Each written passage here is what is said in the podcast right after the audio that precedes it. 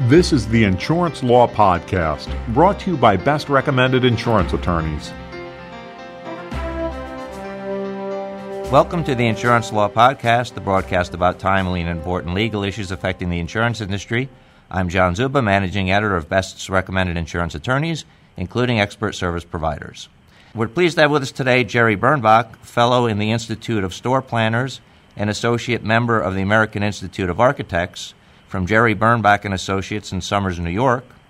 Jerry is one of the few retail experts in the insurance and legal fields.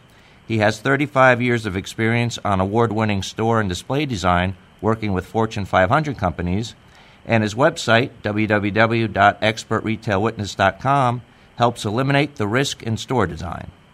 He also has served as an expert witness in no less than 70 cases. And Jerry, we're very pleased to have you with us today. Well, it's my pleasure to be with you. Thank you, Jerry. And today's podcast discussion is on slip and fall matters and what companies and defense attorneys need to be concerned about during the litigation process. And, Jerry, for today's first question, how can any government regulations or industry restrictions ensure satisfactory customer service in a store or business? Well, currently the regulations call for a retailer or a public assembly area to provide within itself a reasonable level of safety and it needs to be hazard free. The issue of retailers trying to put this all together uh, winds up where their training and their manual guidelines um, have to address all of the various considerations that go into making a store safe. The way that customers achieve safety is by not having obstacles and uh, interference placed in front of them.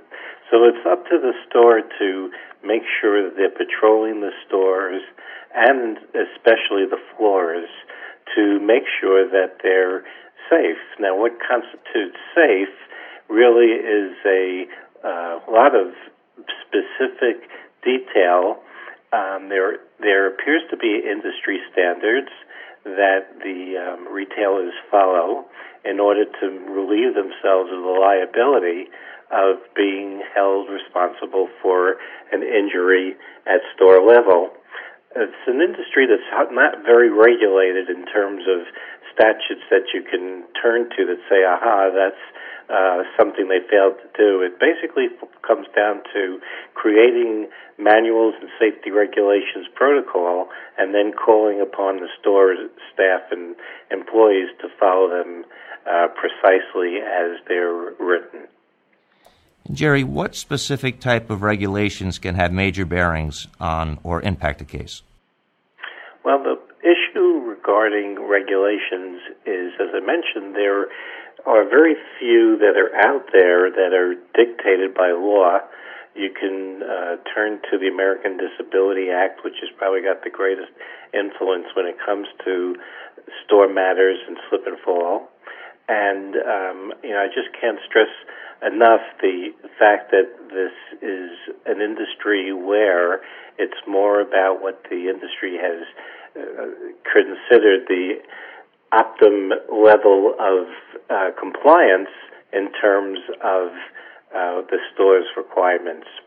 Um, there really is uh, some characteristics that lead to the majority of these incidents and injuries. And when it comes to a retail environment, most of the items are caused by either overloading the carts that move the product or abandoning the carts and leaving pallets on the floor liquid on the floor is certainly one of the great slip and fall matters. And the fact that retailers are trying to get every dollar out of their square foot winds up where they get innovative and start to reduce the aisle width in order to get more product in, and in doing so, really create some big issues in terms of liability. Proper maintenance is something that needs to be maintained at all times and actually documented so that you can show that you're being compliant and you're doing your best to keep the customer safe. When you get to other types of uh, public assembly, like a hotel lobby, um, one area that gets a lot of action is where they give the coffee out, and there's a lot of um, issues regarding that, whether it's slip and fall or burns um, that really is regulated and controlled if you can make sure that your staff is compliant in terms of making sure that everything is in its proper location and being maintained at all times. It's just something that has to be uh, entrenched in their heads that it's something that needs to be done at the time frame in which it's dictated to be done.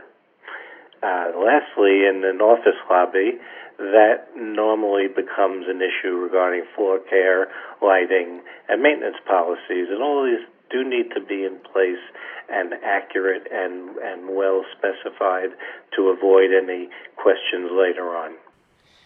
What types of practices can you suggest that stores might be able to adhere to in order to eliminate any such risks in their particular establishments?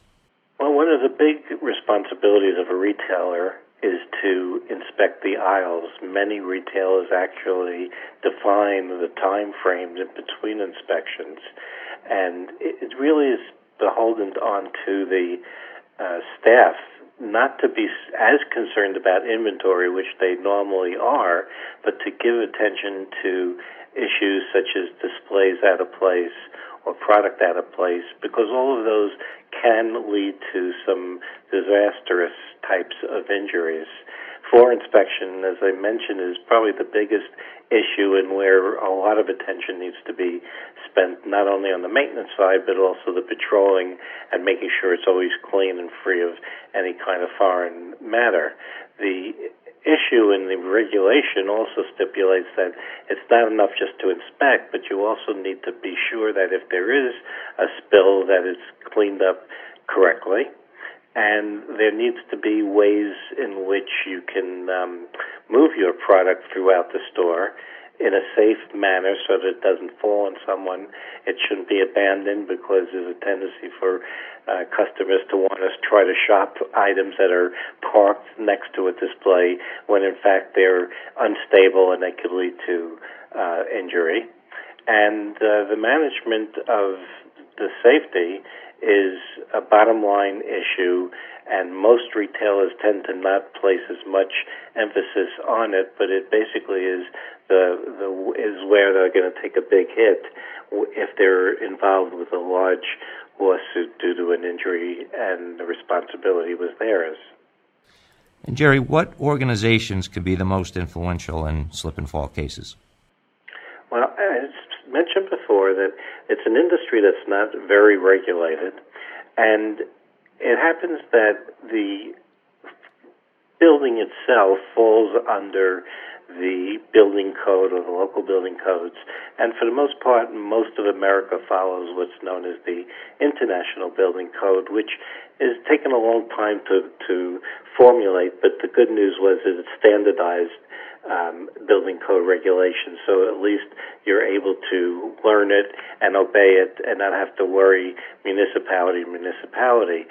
Uh, so that is one area that has a little bit of impact in terms of what's going on in the store and creating a safe environment. The next one, which is a little bit more critical because the building code actually adopted it, is the American Disability Act, which was intended to regulate and protect handicapped individuals. But what most attorneys are not aware of is the fact that that really regulating America. It you don't have to be handicapped in order to fall under compliance. Um, it's expected of every retailer to be following this act, and in doing so, uh, whether you're handicapped or not handicapped, the retailer needs to be um, abiding to these particular regulations, which really address safe dimensions and methods of construction and certain materials that need to be applied in slip areas um, and then the last one that's, that has impact would be OSHA, which is the Occupational Safety and Health Administration. And their responsibilities are to make sure there's a safe working uh, environment. And it's taken a long time for that to kick in, but it's a very uh, well run organization within the federal government.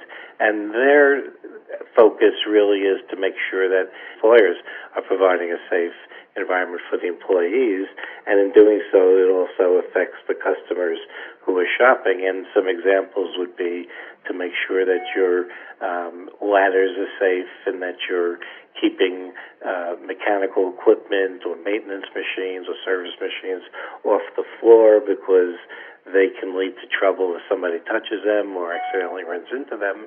And uh, for the most part, they address displays such as pallets, which is probably the only element in the store that they do address in terms of what whether it needs to be completely loaded because there's a visual issue that goes along with it in terms of liabilities. People aren't normally looking down at the floor when they're shopping, and the retailer is basically throwing so many elements at them at eye level that they're not expected to be looking at the floor. And an empty pallet is hard to um, envision or see when you're shopping, so it's regulated not to be empty. And those would be some some of the major uh, elements and organizations that do impact the slip and fall in the retail area. And what's your advice to a business or their defense attorney when trying to defend in a slip and fall case or to eliminate the possibility of risk? Well, that's a really good question. Um, the reality of what's going on with slip and fall is that when it comes to retail and some of the public assemblies, the law is just asking you to not have to put a shadow behind every customer or occupant in the area.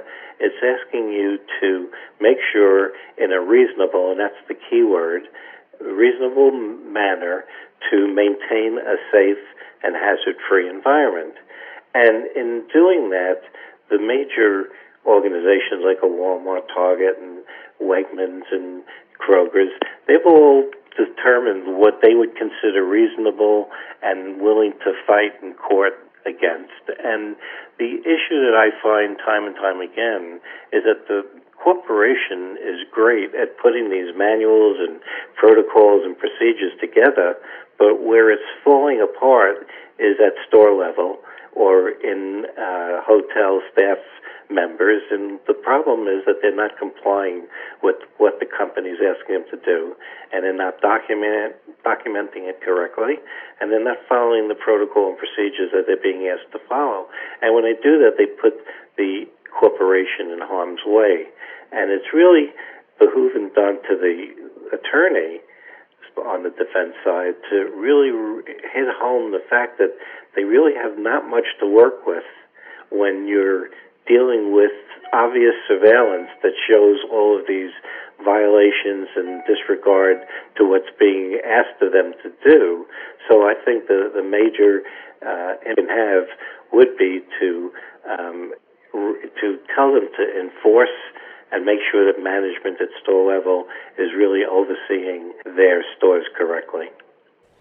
Jerry, thank you so much for joining us today. It's my pleasure. Thank you so much. That was Jerry Birnbach from Jerry Birnbach and Associates in Somers, New York.